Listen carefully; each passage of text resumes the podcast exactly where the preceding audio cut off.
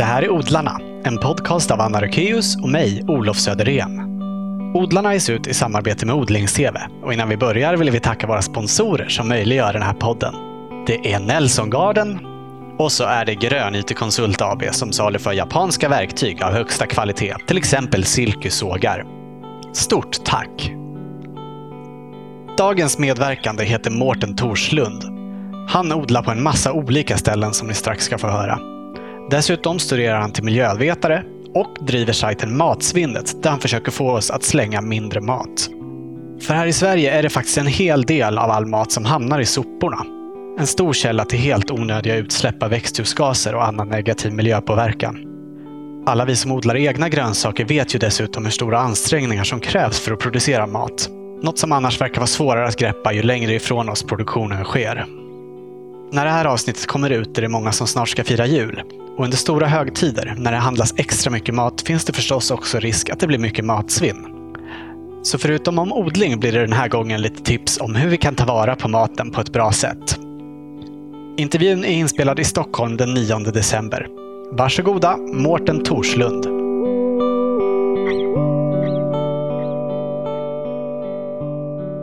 Vad betyder odling för dig? Odling betyder eh, livet. Det betyder att göra vad man kan med, med egna medel, med ens egna händer, med redskap och med en plats och för någonting som man, som man vill skapa själv. Kreativitet, mat. Mm. Berätta var du odlar någonstans. Jag odlar på flera ställen. Jag har en odlingslott, så att jag är kolonist får man säga, även om det inte finns en stuga. Den ligger i Djursholm, Danderyd. Och eh, då heter föreningen som jag också är med och driver då, heter Lillkalmars odlingsförening. Mm. Sen odlar jag på en, eh, vi får kalla det för en liten eh, skogsodling då. Kanske också möjligen som en gerillaodling då. Men den är numera befäst hos kommunen. Så jag har en liten odlingsorm som jag kallar det för, för den är gjord som en orm. Den heter Altorpsormen. Hur då som en orm? Alltså att den är, formad, formad som en orm. Mm. Mm. 15 meter lång. Och sen så har jag eh, tre ordentliga upphöjda bäddar på landet som jag har gjort. Landet ligger utåt Bålsta, norr om Stockholm. Enköpingstrakten. Varför odlar du? Det är ju en, eh, nästan en nödvändighet för mig har det blivit. Från det att jag började så var det väl jag har alltid haft med mig en, en vilja av att påta och hålla på i jorden. Mm. Och Sen så har det vuxit till någonting ganska stort och större. En, en rörelse inom mig och en, kanske en motrörelse mot någonting som jag tycker inte riktigt funkar i, i livsmedelsproduktionssystemen. Så, som jag tycker gått galet och gått lite förlorat. Och Då är det bra att praktiskt lära sig genom att göra själv. Liksom. Mm. Det... Vad tänker du på som har gått förlorat? Ja, men odlingskunskap, alltså att odla mat. vet ju nästan ingen vad det egentligen går ut på, utan man köper ju färdig mat. Mm. Sen tycker vi att det är lite exotiskt när vi är utomlands och, och sådär, att liksom besöka någon torghandel eller liksom så att besöka en, en odling, kanske en vinodling om man är ute och reser eller någon gång då och då när man åker genom landet, att man ser var odlingarna befinner sig och hur, hur de, de odlar vet vi inte så mycket om, men vi det odlas då så som det nu benämns idag. Det är väl liksom det bästa ordet man kan använda. Monokulturer, det odlas ju väldigt specialiserat en gröda på väldigt stort område. Och vi är väldigt långt ifrån det som sagt som konsument. Och eh, vi skulle behöva komma närmare och då, då tycker jag att ta tag i det själv är praktiskt sätt att lära sig hur svårt det är, hur komplext det är och få respekt och förståelse för det så att man ökar sin kunskap och kännedom om mat, matproduktion. Ja, det är mycket mat för mig. Mm. Mitt intresse kring odling hänger också ihop med det naturvetenskapliga och alla processer. som Vad är jord för någonting? Jord är mullämnen, det är mineraler, det är vatten och inte så himla mycket mer. Organiskt material i olika former. Och, Det är en fantastisk brygd, liksom, men den är också väldigt känslig för, för nednötning och för erosion och annat. Och jorden både att få den under naglarna men också liksom allt som går in i det här lite magiska substratet. Eh, fascinerande bara tycker jag. Och där, jag, jag står lite mitt emellan där. Det här är det mest optimala och fantastiska som naturen har skapat genom evolutionen och årmiljonerna. Och att samtidigt vara intresserad av, kan vi odla hållbart i med andra substrat och näringslösningar, så hydroponiska system och annat. Så jag står liksom lite och väger där. Som jag tror inte att det ena är det som gör att jorden överlever eller att vi överlever eh, på ett hållbart och bra sätt på jorden eller inte. Men båda kommer nog behövas framöver och eh, framförallt så finns det ju den här degraderingen av, av brukbar mark som är ett stort problem. Och då är det här med monokulturer är en viktig, viktig skäl till det. För då plöjer man jorden, så öser man på med konstgödsel och så har man ihjäl mikrolivet. Och, men så jorden är, är helt enkelt så naturvetenskapen i mullform. Liksom. Ja. Vad odlar du helst? Har du någon favoritgröda? Jag försöker med perenner ganska mycket. Då. Dels för att perenner borde vara så att de klarar sig ganska bra själv. Så att det borde man inte behöva försöka så mycket med. Men det är ändå liksom både att hitta vilka, vad man gillar, bärbuskar, men det finns ju perenna sallader och, och rotfrukter och annat. Tiden är begränsad och utrymmet är begränsat och då är det bra att ta så mycket som man kan av den platsen där de står och är och lever och levererar. Så perenner odlar jag ganska mycket. Det kan vara allt från liksom, en så enkel och, och ogräsbetonad sak som jordärtskocka till vissa eh, salladssorter som kommer tillbaka. Jag har en perenn rucola som är fantastisk. Som håller mycket längre också, liksom. ja, givetvis eftersom den är perenn. Liksom, säsongen blir väldigt lång, man behöver inte så, så himla mycket. Bärbuskar, testar jag liksom allt från klassiska svarta vinbär, röda vinbär och sånt där. Så kan man experimentera med mycket olika andra bär. Så jag lite så Tayberries. Och, Vad sa du? Tayberries, björnbärshallon. Mm. Alltså en hybrid mellan hallon och björnbär. Ja, vi har hört talas om det, men jag känner inte till att den heter Tayberries. Nej, T-A-Y berries. kanske finns ett svenskt ord också, det vet jag inte. Och sen så det klassiska, liksom, rotfrukter, tomater, eh, bladsallader och ja, den här skogsodlingen, är den liksom efter skogsträdgårdsprincip? Väldigt förenklad sån. Det är inte saker som klättrar på varandra och hjälps åt. Så det är ju på en äng där folk går förbi. Det är för att dra uppmärksamheten lite till vad det här är, som den är formad som en orm. Det sitter en avsågad stock där det står en skylt på där det står Altorpsormen. Så jag får lite Facebook-följare på den. Då tror jag att det är folk som passerar, för det finns ingen annan som vet vad det är. Utan det är folk som går förbi och så ser jag att någon har börjat titta på den där. Men den är liksom gjord som blomster på en blomsteräng. Så det är blandat blommor med eh, palsternacka och lite jordärtskockor. Och jag har väl satt en liten bärbuske där också och satt en liten krikonbuske. Så att möjligt blir krikonträd där om några mm. 15-tal år eller 20 eller vad det nu kan ta. Men så att det finns en, en framför allt är det liksom knähöjdsodling. Så. Men kanske kan det bli någonting mer småningom. Är det liksom ditt eget projekt eller gör du det ihop med andra? Den vill jag göra med andra. Så jag, vill, jag har bjudit in då folk som jag träffat. Den ligger, jag går med barnen till dagis den vägen.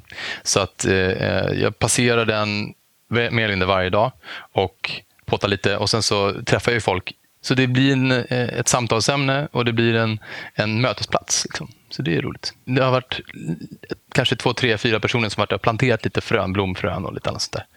Och skörden är allmän också. Det är ju liksom, det, är det som är tanken med det. Det ska vara en grillodling eller en skogsodling för alla. Så, så jag har plockat lite, ja som sagt, rotfrukter har gått ganska bra. Liksom allt från enkla saker som rädisor till just palsternackor är väldigt tacksamt eh, också. Och så blommor och och sånt, så att alla får ta som går förbi och den är väldigt öppen. Så alla får vara med. Var det svårt att få med sig kommunen på att få behålla den här gerillaodlingen? Nej, men jag, det krävdes att jag hade en dialog förstås. Jag kunde inte bara göra, nu gjorde jag ju bara först. Men när jag väl informerade dem att jag har gjort det här, då eh, var det inte svårt, men det baserade sig nog på att jag hade en relation.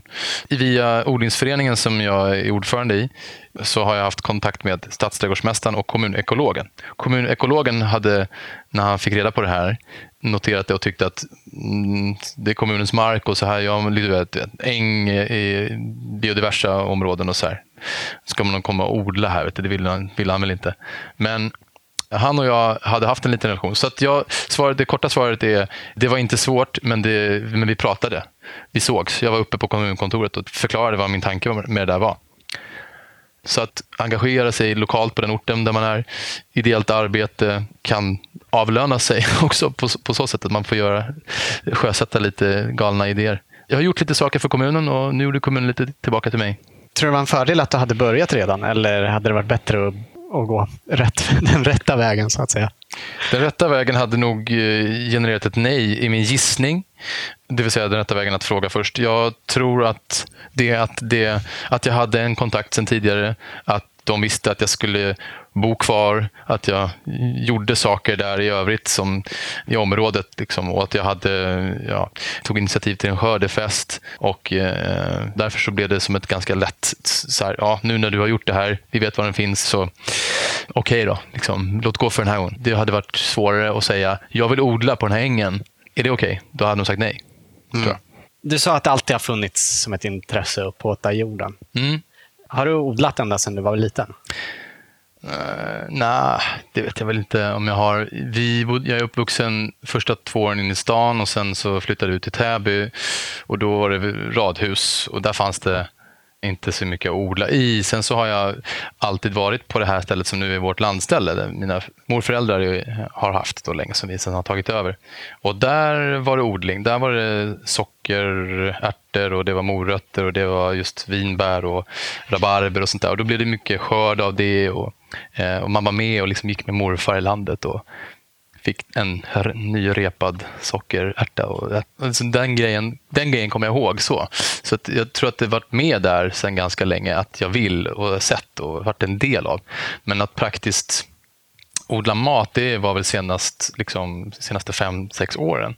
Sen har jag alltid ja, du vet, jag har experimenterat i någon balkonglåda och odlat potatis för 15-20 år sedan också, men det var väldigt litet då. Hur pass självförsörjande är du idag? Jag odlar chili och jag odlar vitlök. Jag tror att det, jag äter ganska mycket vitlök. Men jag odlar mycket vitlök. Så eh, halvt självförsörjande, halva året kanske på vitlök. Om det går bra. Så till nästa år, det vet man ju aldrig. Men det brukar, brukar gå ganska bra med vitlök just. Chili, absolut. Det klarar jag mig på. Det går inte åt så mycket. Och sen så är det några månader om året där det är mycket. Sen är det ganska många månader om året där det inte blir så mycket. Men i säsong, om vi säger att säsongen för mig kanske är huvudsakligen sex månader, så kanske jag har 10 till 20 procents självförsörjning. Mm. Om jag skulle överdriva lite kanske med det, men där är kring någonstans. Mm. Ja. Du driver ju ett projekt som heter Matsvinnet. Mm. Berätta om det. Ungefär som i odlingen då, som blev en reaktion på någonting som jag inte riktigt tyckte att jag gillade, eller det jag såg och läste om i livsmedelsindustrin så var väl det i det allra högsta grad en motreaktion också. Jag tror att den idén föddes när jag, jag utbildar mig nu, jag läser till miljövetare, men jag har ju hållit på med kommunikation och, och media och marknadsföringssaker tidigare. Och då, I de jobben så har det gått ut på att jag ska hjälpa någon att eh, kommunicera med ett budskap på så effektivt och bra sätt som möjligt så att de får avyttring för sina, sälja sina produkter. Och inte sällan så har det varit eh, dagligvaruhandeln något som eh, äts eller som kanske slits och slängs ganska mycket. Och det där kan man ju ledsna på till slut och det gjorde väl jag. Och då känns det dels som att jag både har lite att ta igen på ett sätt. Och eh, sen blev det väldigt tydligt för mig också när jag fick barn och såg ikring mig också hur folk faktiskt slänger väldigt mycket mat, och sen inte kan liksom relatera till det riktigt själva. Man ser inte att man slänger mat, man förstår inte, man mäter inte och man, man vet inte att det är så mycket matsvinn från hushållen och heller alla andra delar av kedjan. Jag ville lära mig om det här. Vad, vad, inne, vad är liksom, det hänger ihop med livsmedelsproduktionen väldigt mycket. Så var går det fel? För det går ju, ja, vi vet att maten eh, eh står ju för en väldigt stor del av, all, om vi tittar på klimataspekten, det finns en massa olika aspekter till varför man inte ska slänga mat. Men skulle matsvinnet, pratar man om då, skulle matsvinnet som sådant vara en, ett land så skulle det vara den tredje största vad gäller växthusgas, utsläpp av växthusgaser. Och då i tider där där klimatkriserna avlöser varandra så är det så här märkligt. Mm. Så jag vill lära mig och då vill jag samtidigt känna att jag delar med mig av den kunskapen som jag får och har. Så därför så lanserade jag matsvinnet.se som en informationskampanj och, och också ett lärandeprojekt. Liksom. Mm. Jag tror att Eh, Eh, jag kan inspirera till att göra någonting. Jag kan inspirera till att minska sitt matsvinn på olika praktiska, lite enkla. Jag försöker säga att det här ska vara enkelt att minska sitt matsvinn. Det är inte jätteenkelt. Det är ganska svårt. Det tar tid, man behöver tänka på det. Men det finns enkla tips. Jag försöker skala av. Jag försöker blanda lite djuplodande intervjuer med matsvinnsrecept. Hur, vilken mat är slängs ofta? Bananer, pasta, annat. Vad kan man göra med det? Så jag tror att man kan påverka folk på olika sätt och jag försöker sprida goda exempel. Bra. Hur länge var det du jobbade med marknadsföring? I mitt förra gebitliv så hade jag eh, 15 ungefär yrkesverksamma år. Jag pluggade mm. lite parallellt där också. Var du inte alls intresserad av miljöfrågor då? Jo, då, alltså det är inte så att jag har gjort en 180 graders vändning, utan jag har alltid varit intresserad av det här. Jag har haft det här inom mig länge att jag har velat göra. Men det är lätt att fortsätta med det man håller på med. Det är svårare att byta ben. Liksom. Och det, så det tog tid och det var också ett mödosamt mentalt och kanske lite socialt arbete också. Så att ställa om liksom, för att nu ska jag göra det här. Man glider ju från ekonomiskt och på andra sätt liksom en, en viss fåra kanske i samhället till en helt annan. Och jag är 15 år äldre än de flesta som jag pluggar med. Liksom. Så att, eh, det vill jag också propsa för till alla. Att om man kan så, så byt ben, du har tid. Liksom. Jag har 30 år kvar att jobba, eller 50, eller vem vet. Mm. Mm. Hur länge har Matsvinnet funnits? Matsvinnet har funnits sedan den 1 juli 2015. Så det är eh, snart ett, ja, ett och ett halvt år sedan. Var det då du själv började försöka minimera ditt matsvinn också? Alltså det var nog så här att utlösande faktor var att få barn. Mina barn är tre och fem år idag. Nästa generation, hela den grejen. Den är, den är viktig. Så när de föddes så blev det viktigare att inte slänga mat. Svårare också kan jag tro. Mm. Det är lättare att lägga upp lagom mycket till sig själv än att veta vad ett barn kommer tycka om eller inte. Absolut. Så det andra var ju att liksom det blev ju mer matsvinn från att de är små. Vad tycker de om? Och det ändrar sig snabbt. och så här. Fortfarande. Så med barn slänger man ju mer mat. Så är det. Jag tror att eh, det, det, blir en, en, tydlig påverkan på en själv när man håller på och lär sig om något sånt här. Mm. Och, men ridån lite grann för mig har liksom för, för hela, på hela livsmedels produktionsapparaten har lite grann eh, fallit. Men, men, enkla saker som man själv kan, för det blir ofta ganska komplext, men enkla saker som man själv kan göra och tänka på kan ju vara odling och vad gör jag med den här maten som jag nu håller i. Tror du att människor som odlar generellt har mer respekt för maten och slänger mindre? Ja, absolut. Det tror jag. Det går ju inte riktigt att lägga ner all den där mödan som det ändå handlar om.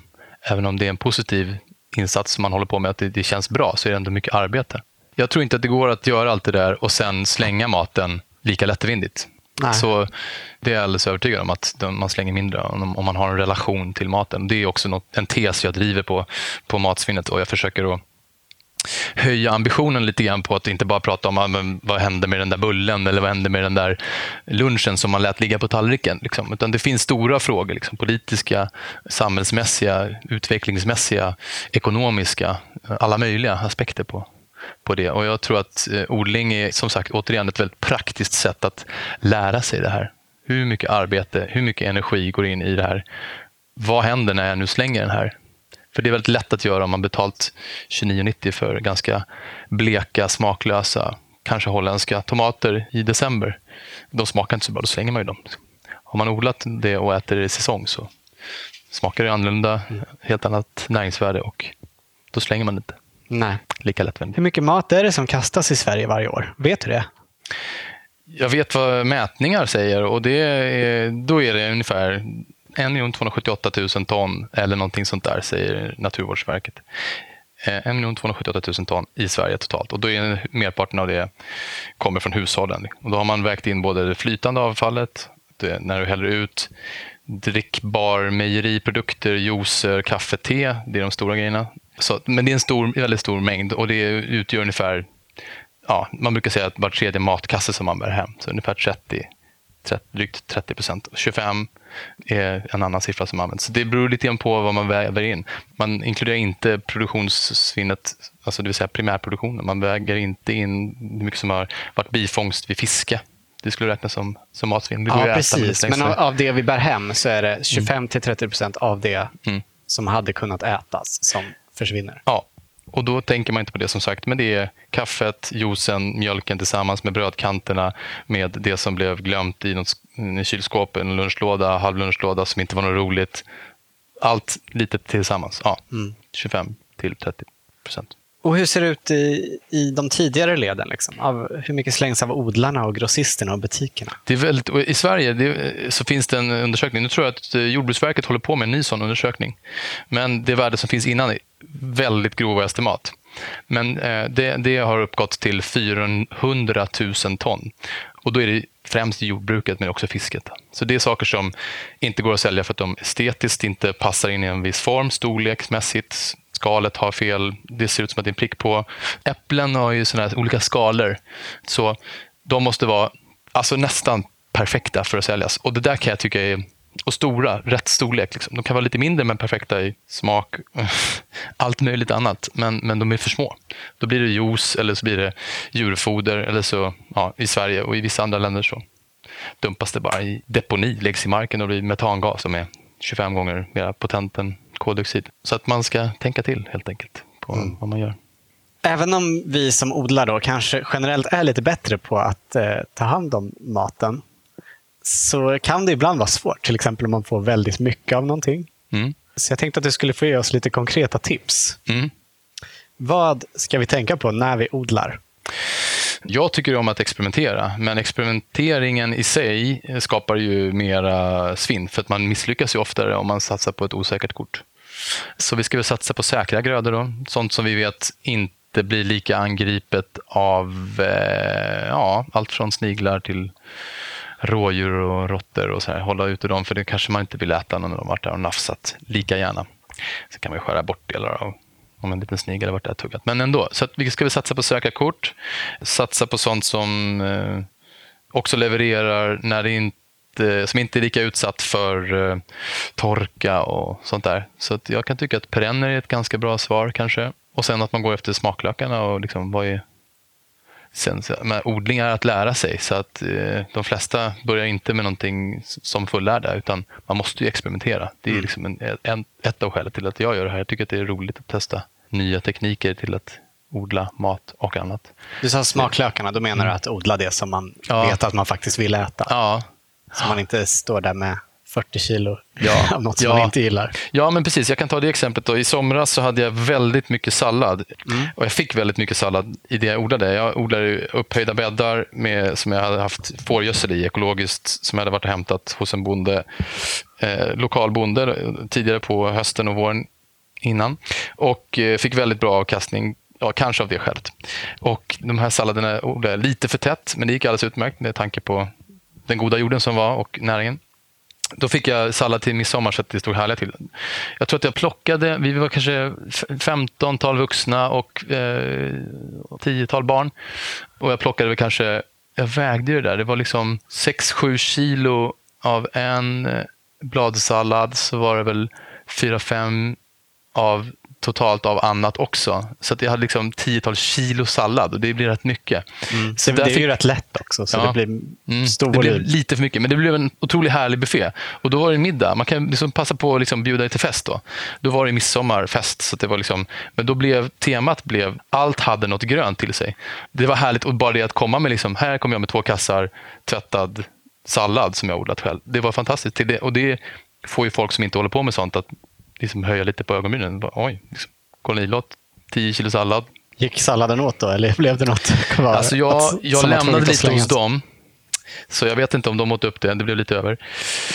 Och Jag tror att jag åt väldigt mycket sallad den där veckan. Jag är väl den som äter mest sallad i familjen. Jag försöker få mina barn att äta allt möjligt grönt, men eh, det går sakta framåt. Så jag åt väldigt mycket sallad den där veckan. Jag slänger inte, jag tror inte jag slängde någon, någon av de där salladerna. Nej. Mm. Vi hade också eh, liknande. Var det förra året vi hade så mycket sallad? tror jag. Mm. Och Det slutade liksom med att jag började experimentera i köket och så här ångkoka romansallad. liksom. Bra, hur gick det? Ångkokade romansallad? Jo, men ång... ja. jag liksom delade de här huvudena ja. i två delar och ja. ångade dem en kort stund. Så lite vitlökssmör på. Det blir rätt bra. Ja, grillad sallad går ju Har man liksom någon sån här någon lite köttigare, liksom, sukulent variant så kan man ju brassa på den i en panna liksom, som en ja, pak choi-artad grej. Sånt, det har jag odlat förresten. Det har gått väldigt bra också. Mm. Så, äh, odla det man vill äta och tänka på hur mycket det blir. Ja, hur mycket man orkar äta. Ja, man får väl försöka planera så gott det går. Sen så tycker jag att man ska plocka det man skördar. Det man, ska, liksom, man, vet ju, man lär sig ju hur mycket äter vi. Mm. Ta, precis som om man går i butiken och spontan shoppar en tredjedel av det man har med sig i vagnen och kassarna hem så är det lättare att den där tredjedelen som var spontan shoppad som man inte egentligen behövde går till spillo blir svinn. Mm. Och det är väl samma kanske med, med skörden. Man ska väl plocka det man behöver. Den står väldigt bra i jorden där sen, så det är bara att gå och hämta nytt. Om man har nära till odlingen. Ja. Det är ju inte allt vi kan odla själva. De flesta, allra flesta köper ju ändå en del mat. Mm. Hur ska man tänka när man handlar för att inte få så mycket svinn? Jag tycker man kan dels eh, ta lite ansvar själv. Om du ser en, en lite ledsen banan, en ensam banan, plocka den istället för en klase med bananer. För de ensamma frukterna och grönsakerna och de sista frukterna och grönsakerna på ett visst över, för detta överdådigt frukt grönsaksberg som det ofta är, de blir inte valda. Kolla med butiken om du ser att de går ut och rensar. Fråga vad de ska göra med de där jag har gjort det några gånger. Liksom. Ofta så går de och rensar vissa dagar i veckan. Det är lite olika i olika när butiker. När de går och plockar bort sånt som ja. ser fult ut. Mm. Och då är det är oftast estetiskt. En banan, det här är lite subjektivt, men den är godast när den börjar fälla ut lite socker i, så lite brunt i skalet. En del tycker inte det, en del vill ha gröna bananer. Men, så, så jag kan inte säga att det är så för alla, men för många så är det så. Och Ska man dessutom inte använda den till att äta den direkt, utan man kanske kan tänka sig att plocka de där bananerna för att sen frysa in dem och göra en smoothie av eller en glassvariant. Då brukar man vilja ha den där smaken. Det är tusen gånger sämre att det går till biogas. Vi, ofta klappar vi oss lite på axeln och säger att men jag lämnar i alla fall maten till biogas. Och det går väl till det ändå i butiken tror man och oftast gör det kanske det. Men långt ifrån alltid. Mycket pressas ihop och blir till sopor, sopberg. Slänga matavfall eller matsvinn eller låta butikerna göra det är ett, oavsett om det går till och då säger jag att det är energiåtervinning, då, eller vad ska jag kalla det för. Det är eh, mycket, mycket sämre än att äta det. Och i andra fallet efter människoföda så ska det vara djurföda i så fall. Mm. Man ger det till djuren. Det är inga butiker som gör det i alla fall. Nej. Det får de inte. Det kan jag säga en till. Man kan börja köpa. Nu har det börjat dyka upp produkter som, som har med matsvinn att göra. Inte jättemånga, men, men det, finns till exempel juice. Lite fula frukter som blir till juice. Sånt finns det att få tag på till exempel. Och Sen finns det ett initiativ i en annan livsmedelsbutik som går ut på att man ska köpa lite fula knasiga grönsaker. Jag har hört talas om det, men jag har nog aldrig sett det i butiken faktiskt. Det var en testperiod under förra året och sen så ska de utvärdera det och så ska de förhoppningsvis lansera det lite mer storskaligt. Så ta de här lite fula sakerna, fråga lite i butiken, fråga vad de gör med sitt matsvinn gärna. Fråga om de donerar. Det finns vissa butiker som gör, de allra flesta gör inte det. Fråga varför. Om de har någon policy kring det. Det finns några som har det, men det är försvinnande få som donerar maten. Det skulle man kunna göra. Det finns eh, 250 000 personer i Sverige som lever på antingen, alltså under socialbidragsnormen. De skulle säkert vilja. Det finns initiativ kring sånt också. Så. Eh, men butikerna, ofta så slår de ifrån sig lite grann och tycker att ja, men vi får inte ge bort, för Livsmedelsverket säger att och sådär. Det där är lite, det är lite snabbt att säga det. Det går att göra mm, om man vill. Liksom. Och, eh, det finns organisationer som, som förmedlar sånt. Mm. Det finns en butik som heter Matmissionen och det är en del av Axe Foundation som är, också är Willys och Hemköp och de här butikerna. De har ett liksom, ganska ambitiöst hållbarhetsarbete tycker jag. Och Det som är fint där är att de säljer mat som skulle ha annars kanske slängts, som har kommit från de här annars, ja, Willys, deras övriga distribution, liksom, samma distributionsapparat helt enkelt, Willys och, och Hemköpbutikernas centrallager då, kan man väl kanske säga. Det är en grej. De tillagar också maten, vilket är att det kommer fler och fler butiker göra framöver. Vad gör man med den här maten? Man kör kanske personalkäk, man lägger det i fruktskålen på, men det är så väldigt lite, allt är inte frukt. Så att tillagar i butiken kommer fler och fler butiker att börja göra framöver. Säljare över disk i en färdig mat till exempel. Så det kan man fråga om de, tänker, om de planerar. Mm. Eller be att de, deras huvudkontor gör lite mer. Förutom den här matmissionen, den ligger i Järfälla utanför Stockholm, så finns det också matsmart.se. Man kan gå in på Matsmart och handla och då får man hem det med posten oavsett var man bor i Sverige. Det gör jag ibland. De har intervjuat. Den intervjun finns på sidan på bloggen. Mm. Nu pratar vi väldigt mycket om det här nu, livsmedelsindustrin. Men... Ja, precis. Nu har det handlat mest om att sätta press på butiken. Ja. Men för ja. sin egen del då? Ja. Hur man tänker liksom när man handlar för att inte bära hem den här extra tredje kassen som, mm. man, som man kastar. Mm. Men alltså, innan man åker till butiken så ska man veta vad man ska handla.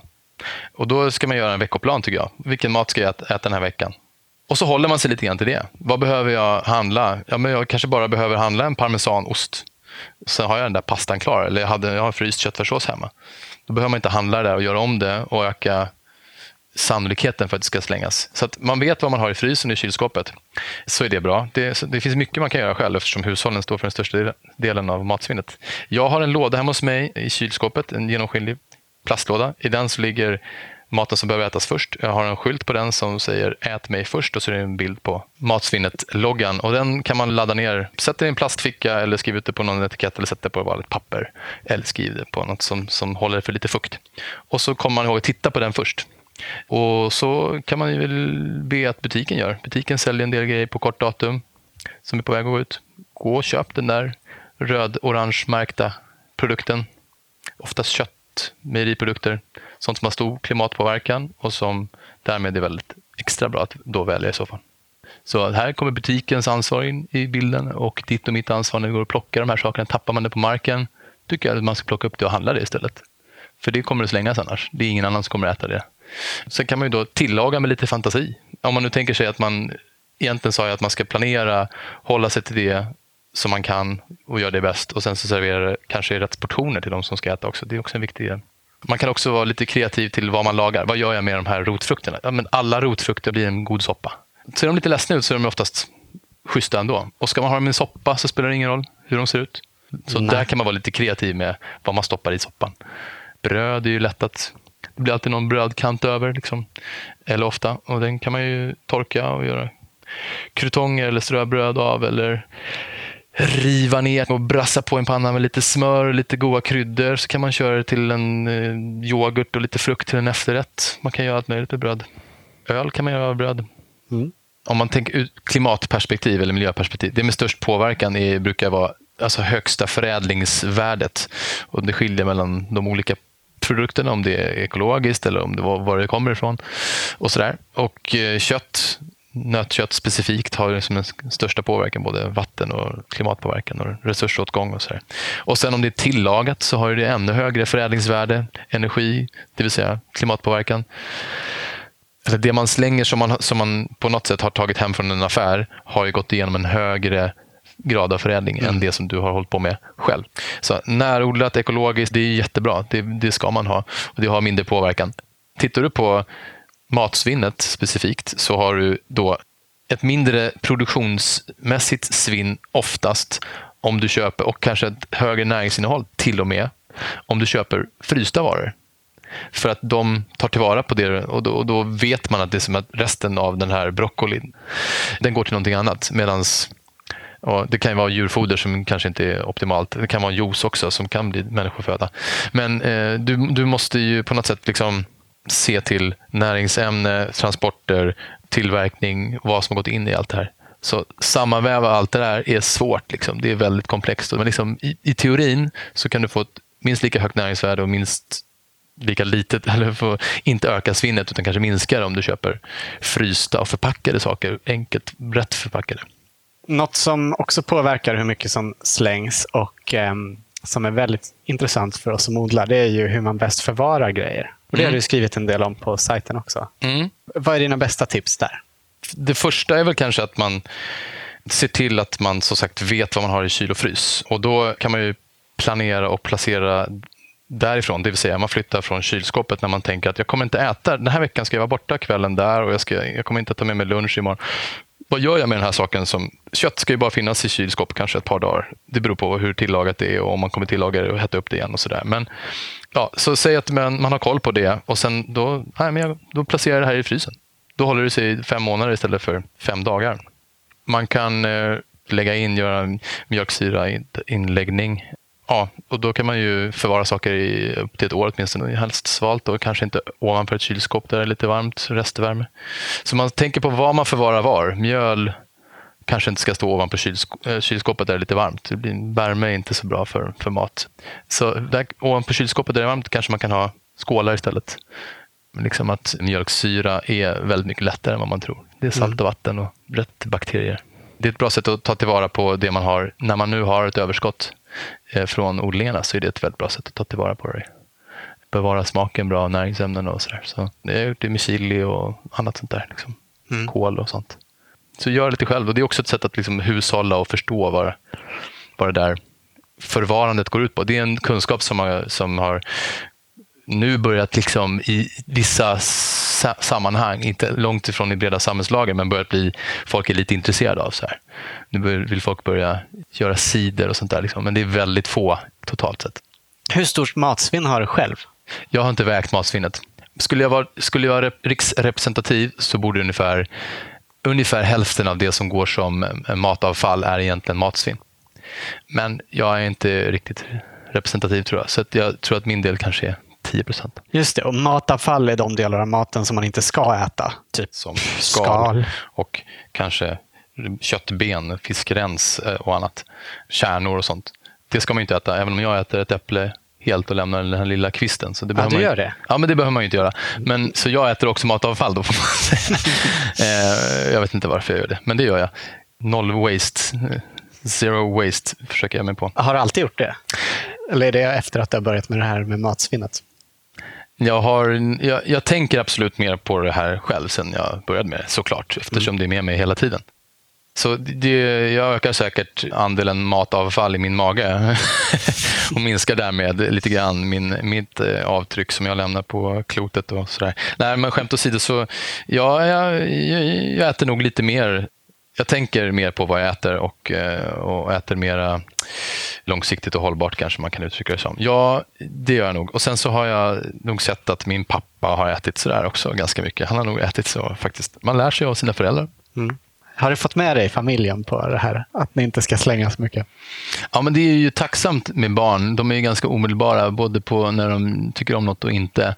Och när de har fattat att pappa jobbar med matsvinn, och att eh, man kan säga noll matsvinn och göra en grej av det. Jag har det som en, som en hashtag, noll matsvinn. Då tycker jag att det, då blir jag extra glad liksom, när de visar upp sin tallrik och den är tom. Och när de berättar att barn på dagis har slängt och vilka som har slängt och var de har slängt. Då har de förstått någonting. Små angivare. Ja, exakt. exakt. Så de kommer till fröken och, och skvallrar också. Ja, så det är roligt och jag tror att de är med på noterna. Sen kanske de tycker att det här är supertorrt liksom, när de blir 15. Men min fru delar ju min livsåskådning, om jag får kalla det för det. Min livsåskådning, det lät stort. Så hon är med mig. Vi lagar rester ganska ofta och det gör vi för att vi eh, tycker om att äta god mat och den kan serveras god när, när det är som rester också. Och eh, vi inte tycker om att slänga mat av ekonomiska, ekologiska och andra skäl. Så jag menar, liksom, vi hjälps åt. Hon inspirerar mig. Eh, hon kommer från Finland och hennes farmor har eh, liksom levt med krig. Det har vi inte gjort i Sverige, så vi har inte liksom den relationen till att man måste hushålla med framförallt inte vår generation, kanske inte generationen innan heller, men lite mer än, än vi har behövt. De, har liksom, de känner till ransoneringstiden var med där liksom, och deras föräldrar, liksom, det var ändå krigstid och sådär. Eh, I Finland så har man varit fattig i Finland. då har man varit fattig. Och då, då tar man tillvara på maten. Då äter man upp den, man äter det som serveras och eh, basta. Liksom. Men hon tar tillvara på all mat och det är klart att det sprider sig vidare. Så eh, vi hjälps åt, hon inspirerar mig och jag inspirerar nog kanske henne också. Nu är det din fru vi pratar om, inte mm. hennes farmor. Ja, nu är det min fru. ja, just det. Men hon har, hon har liksom som folk har, hon har sina hon är väldigt känslig med saker som skulle gått över datum. Så att där får vi liksom dra även. Då är det jag som kanske dricker, eller jag smakar, sen, sen tror hon på mig. Men hon skulle inte våga dricka den där mjölken själv fyra dagar efter datumet. Jag luktar, luktar det så smakar jag. Oftast är fyra dagar inga problem. Liksom. Är det rötmånad kanske det är ett problem. Men för de allra flesta kylskåp så är det inte det. Och jag äter mina barns eh, kvarvarda eh, mat på tallriken och sådär. Och eh, jag kan göra det utan att känna mig eh, hälsomässigt att det påverkar mig. och, och så, så jag gör gärna det. Men jag försöker också lära dem den där läxan. Och vi kör high five hemma när de har ätit upp sin mat och försöker göra det till en rolig grej istället för att tvinga dem att äta upp maten. Så, men det finns ett matsvinn och det, jag har också matsvinn som alla andra människor själv. Så att man, man felar. Det är mänskligt. Ja, såklart. Mm. Men du ser också till att rädda lite mat som hade slängts annars från butiker. Och du åt upp en bulle som någon hade lämnat i köket här på Annas kontor. Och mm. När du kom så hade du väskan full av frukt och färska kryddor som du hade räddat från en konferens ja. du var på idag. Då kanske det väger upp Lite grann, ja. Lite grann för det man faktiskt slänger. För det man har gjort. Det finns eh, olika teorier kring hur man ska räkna. Då. Det finns en kille som heter Andreas Jakobsson som, driver en, som har skrivit en bok som heter Svindlandet framförallt, som, är, som jag rekommenderar folk som är intresserade. Men han är, är också dumstrare, så han försöker räkna ut bakvägarna, eller han har drivit någon form av tes att eftersom jag plockar andra människors slängda mat, eller matbutiker, så borde jag liksom borde gå på ett ut. Så mitt matsvinn som jag i övrigt har, kanske, det räknas inte. Liksom. Och Det är klart, det kan man väl hävda någonstans. Ja, för min del så, ja, jag, jag plockar gärna mat som skulle blivit matsvinn som jag ser och vet skulle blivit det. Och om, i det här fallet blev vi uppmanade på den här konferensen till att ta det här. Det tyckte jag var bra. De här kryddorna då som såg lite ledsna ut. Jag väljer sådana i butik annars också. Ja, så det kanske går lite på ett ut. Och... Om någon inte känner till ordet dumpstra så är det alltså att ta upp matvaror och annat ur containrar där matbutiker slängt varor. Just det, någon form av motrörelse på livsmedelshandelns matsvinn. Mm. Har det hänt någon gång att du har blivit sjuk när du har ätit något som är lite för gammalt? Nej, det har faktiskt inte hänt det och jag tror att det är väldigt ovanligt om jag ska vara ärlig. Folk blir matförgiftade, men då är det ju för att man har varit, då är det dålig hygien. Det finns allvarliga konsekvenser av att äta dålig mat, men då är det att den är dåligt hanterad. Och det är inte den här maten som du vanligen funderar på om du ska äta eller inte. Det är inte den maten som du blir så dålig av. Det måste ju ändå vara det som många är rädda för, att man ska bli sjuk. Mm. Och vi har ett, eh, ett statligt verk som är väldigt bra på att informera om vad man kan bli sjuk av och det är Livsmedelsverket. Och de har en omhuldande tanke kring vad vi svenskar ska och får, får stoppa i oss. Jag tror att den är bra, men jag tror att eh, det jag pratar en del ibland om, eller skriver om i alla fall, det är att vi behöver också komma tillbaka till vår egen vi har ett sinne som vi har utvecklat genom evolutionen i, i hundratusentals år. Det är doft och smaksinnet. Mm. Det smakar illa när det är dåligt. Det luktar illa när det, när det är dåligt. Det här med datummärkningen är, är ju lite skevt. Det finns ju röster kring själva liksom, datummärkningen, i vilken form den ska finnas. Vad ska man säga? Hur många olika nivåer ska det finnas? Behövs det datummärkning på ägg. Och allt sånt här tar så väldigt lång tid. Det är klart att det behövs på ägg. Eh, men i Sverige så har man samma, det är EU-harmonisering. Så att vi har, de datumen som vi sätter på ägg är för en helt annan äggproduktion och hygien som finns i södra Europa till exempel. Så datumen på äggen är ju satta för, ett, för vare sig rumstemperatur. Så att eh, ägg kan ofta vara tre månader äldre om de förvärvas i kylen än vad det står på datum och helt okej. Okay. Mm.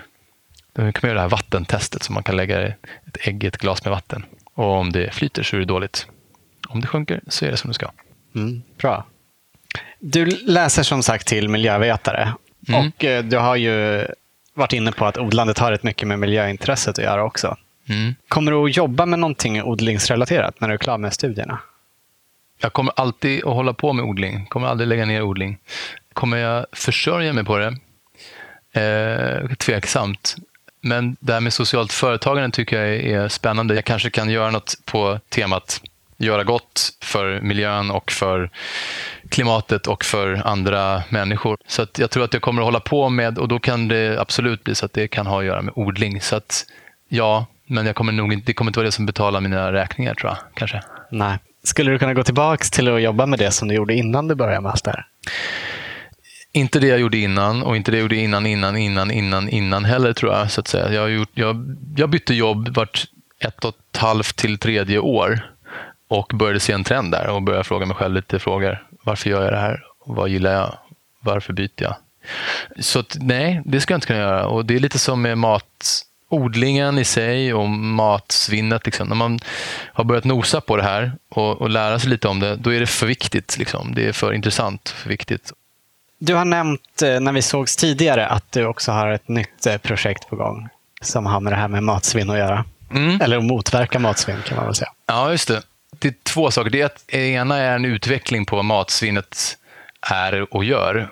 Man kan liksom anlita matsvinnet för föredragandet, men också för mat. Alltså man kan få en servering om man bor i Storstockholm på matsvinnsmat. Så att jag Aha, har som catering, matsvinnskock, då, cateringverksamhet. Ah. Jag åker ut med en soppterrin och en liten induktionsspis, eller häll, och serverar soppa. Och jag har serverat smoothies och färskpressad. Och det är väldigt, återigen väldigt praktiskt sätt. Här står jag med en skål soppa som var väldigt god krutonger som var väldigt goda till. Det här hade stängts annars. Jag har hämtat det från en butik som hade slängt det annars. Det är en ICA-butik i, i Hagsätra som själva vill jobba mot matsvinn som vi har nosat upp varandra den vägen. Ja, vad bra. Och då åker jag dit med en ryggsäck och två kassar och så hämtar jag maten så åker jag hem med den kommunalt och sen så för att minska avtrycket och sen så åker jag hem och lagar till det där.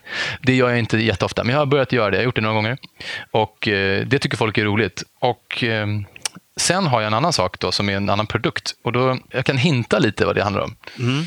Um, Just det, för det inte, den är inte på marknaden än. Nej.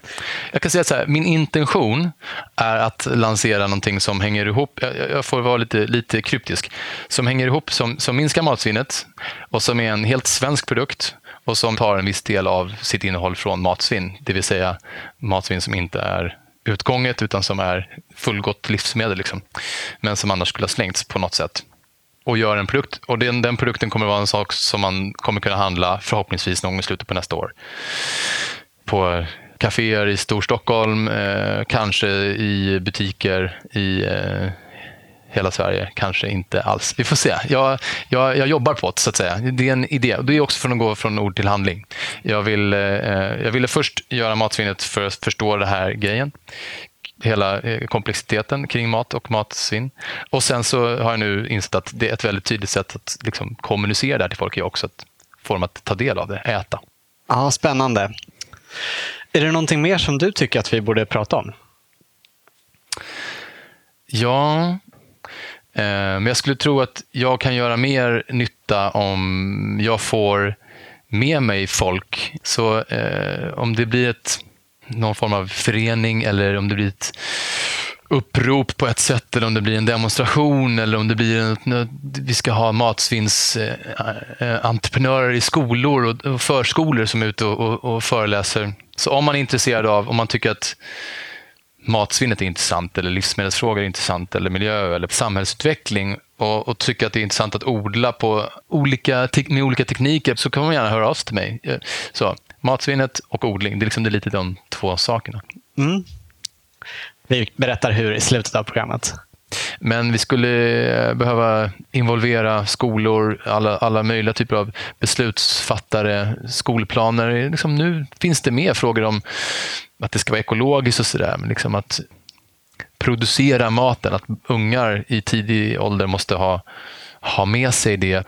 Alltså, hemkunskap hade vi när jag var liten. Det var liksom inte en, ett fantastiskt ämne. Det finns fortfarande. Men gör det lite härligt. Det finns ju liksom allt möjligt spännande att prata om idag. Och det finns många ungar som, som inte alls har koll på vad, en, vad som skiljer en ekologisk gurka från en icke-ekologisk. Varför kostar den dubbelt så mycket? Ja, så en fysisk erfarenhet av att vara i naturen, att odla, det är jättelätt att göra. Barn tycker det är kul. Man kan odla och servera på skolan. Förskolan. Mm. Eh, jo, och en annan grej som jag har tänkt på. Vi äter mycket grönsaker. Liksom. Det blir väldigt mycket skal och rester. Det blir klart att vi, vi har matavfall som andra människor också. Då slänger man det i matavfall om man har den möjligheten. Eller kompostera själv, kör bokashi eller vad man nu, hur man nu gör det där, varmkompost. Det är bättre än att slänga det i hushållssoporna. Så den maten som jag, förra säsongen så byggde jag eh, tillsammans med annat organiskt material, så byggde jag min egen jord eh, tillsammans med gödsel som jag var och hämtade hos den lokala fårbonden. Och då fick jag så att jag klarade mig. Så, eh, självförsörjande på jord nästan. Och det är en viktig grej för mig också. Då har jag en varmkompost med, med mycket bra kompostmask i. De extremt effektiva, värmealstrande. Jag skulle kunna odla där, kanske, nej det blir för varmt tror jag. Um, så de, den jorden som jag då fick var väldigt, väldigt, väldigt bra till att börja med. Och den eh, gjorde att jag slapp köpa ganska dålig jord, ganska dåligt producerad jord många gånger. Så då bygger jag hellre min egen jord och så vet jag att jag köper oftast ekologiskt och då vet jag att det blir bra grejer av jorden också. Mm. Innan vi slutar så skulle vi gärna vilja höra ditt bästa odlingstips. Ja, men då är det att strunta i om du inte får en plats på den där odlingsföreningen som du står i kö på. Och gå till grannen och fråga om du kan få odla hos dem om du inte har odlingsyta själv eller din bostadsförening eller hyresrätt, hyresrätt på baksidan. Det finns ytor där man minst anar. Det finns alltid någonstans att odla. Ja, och en pallkrage kan alla slänga upp och lite jord kan man bygga på med kottar och pinnar och lite tid. Mm. Du, stort tack för att du tog dig tid för att du ville vara med. Stort tack för att jag fick komma. Det var jätteroligt.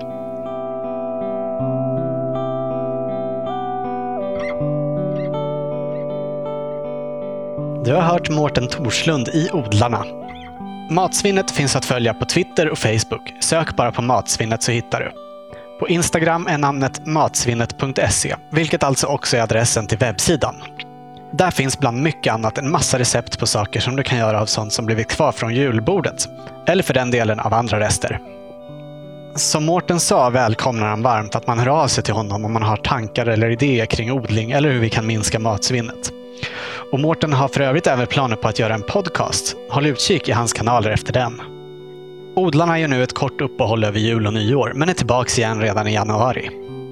Tack till alla fantastiska odlare som medverkat under året. Och till alla er precis lika fantastiska lyssnare. Hoppas att ni fortsätter lyssna på oss även under 2017. Vi håller som bäst på att planera en hel massa nya avsnitt. Glöm inte att ni alltid är välkomna att höra av er med respons och önskemål om medverkande. Vi är så glada för alla fina mejl och meddelanden ni skickar. Adressen är odlarna.podcastgmail.com På Facebook heter vi Odlarna och på Twitter Odlarna Podcasts. Och stort tack för det här året vill vi såklart också säga till våra sponsorer, Grönite Konsult och Nelson Garden som möjliggör den här podden. Redaktör för Odlarna är Anna Rökeus. Jag heter Olof Söderén. Vill du följa oss och våra odlingar så kan du göra det på thewaveswemake.se slash spenatistan. Ha det fint! Hej hej!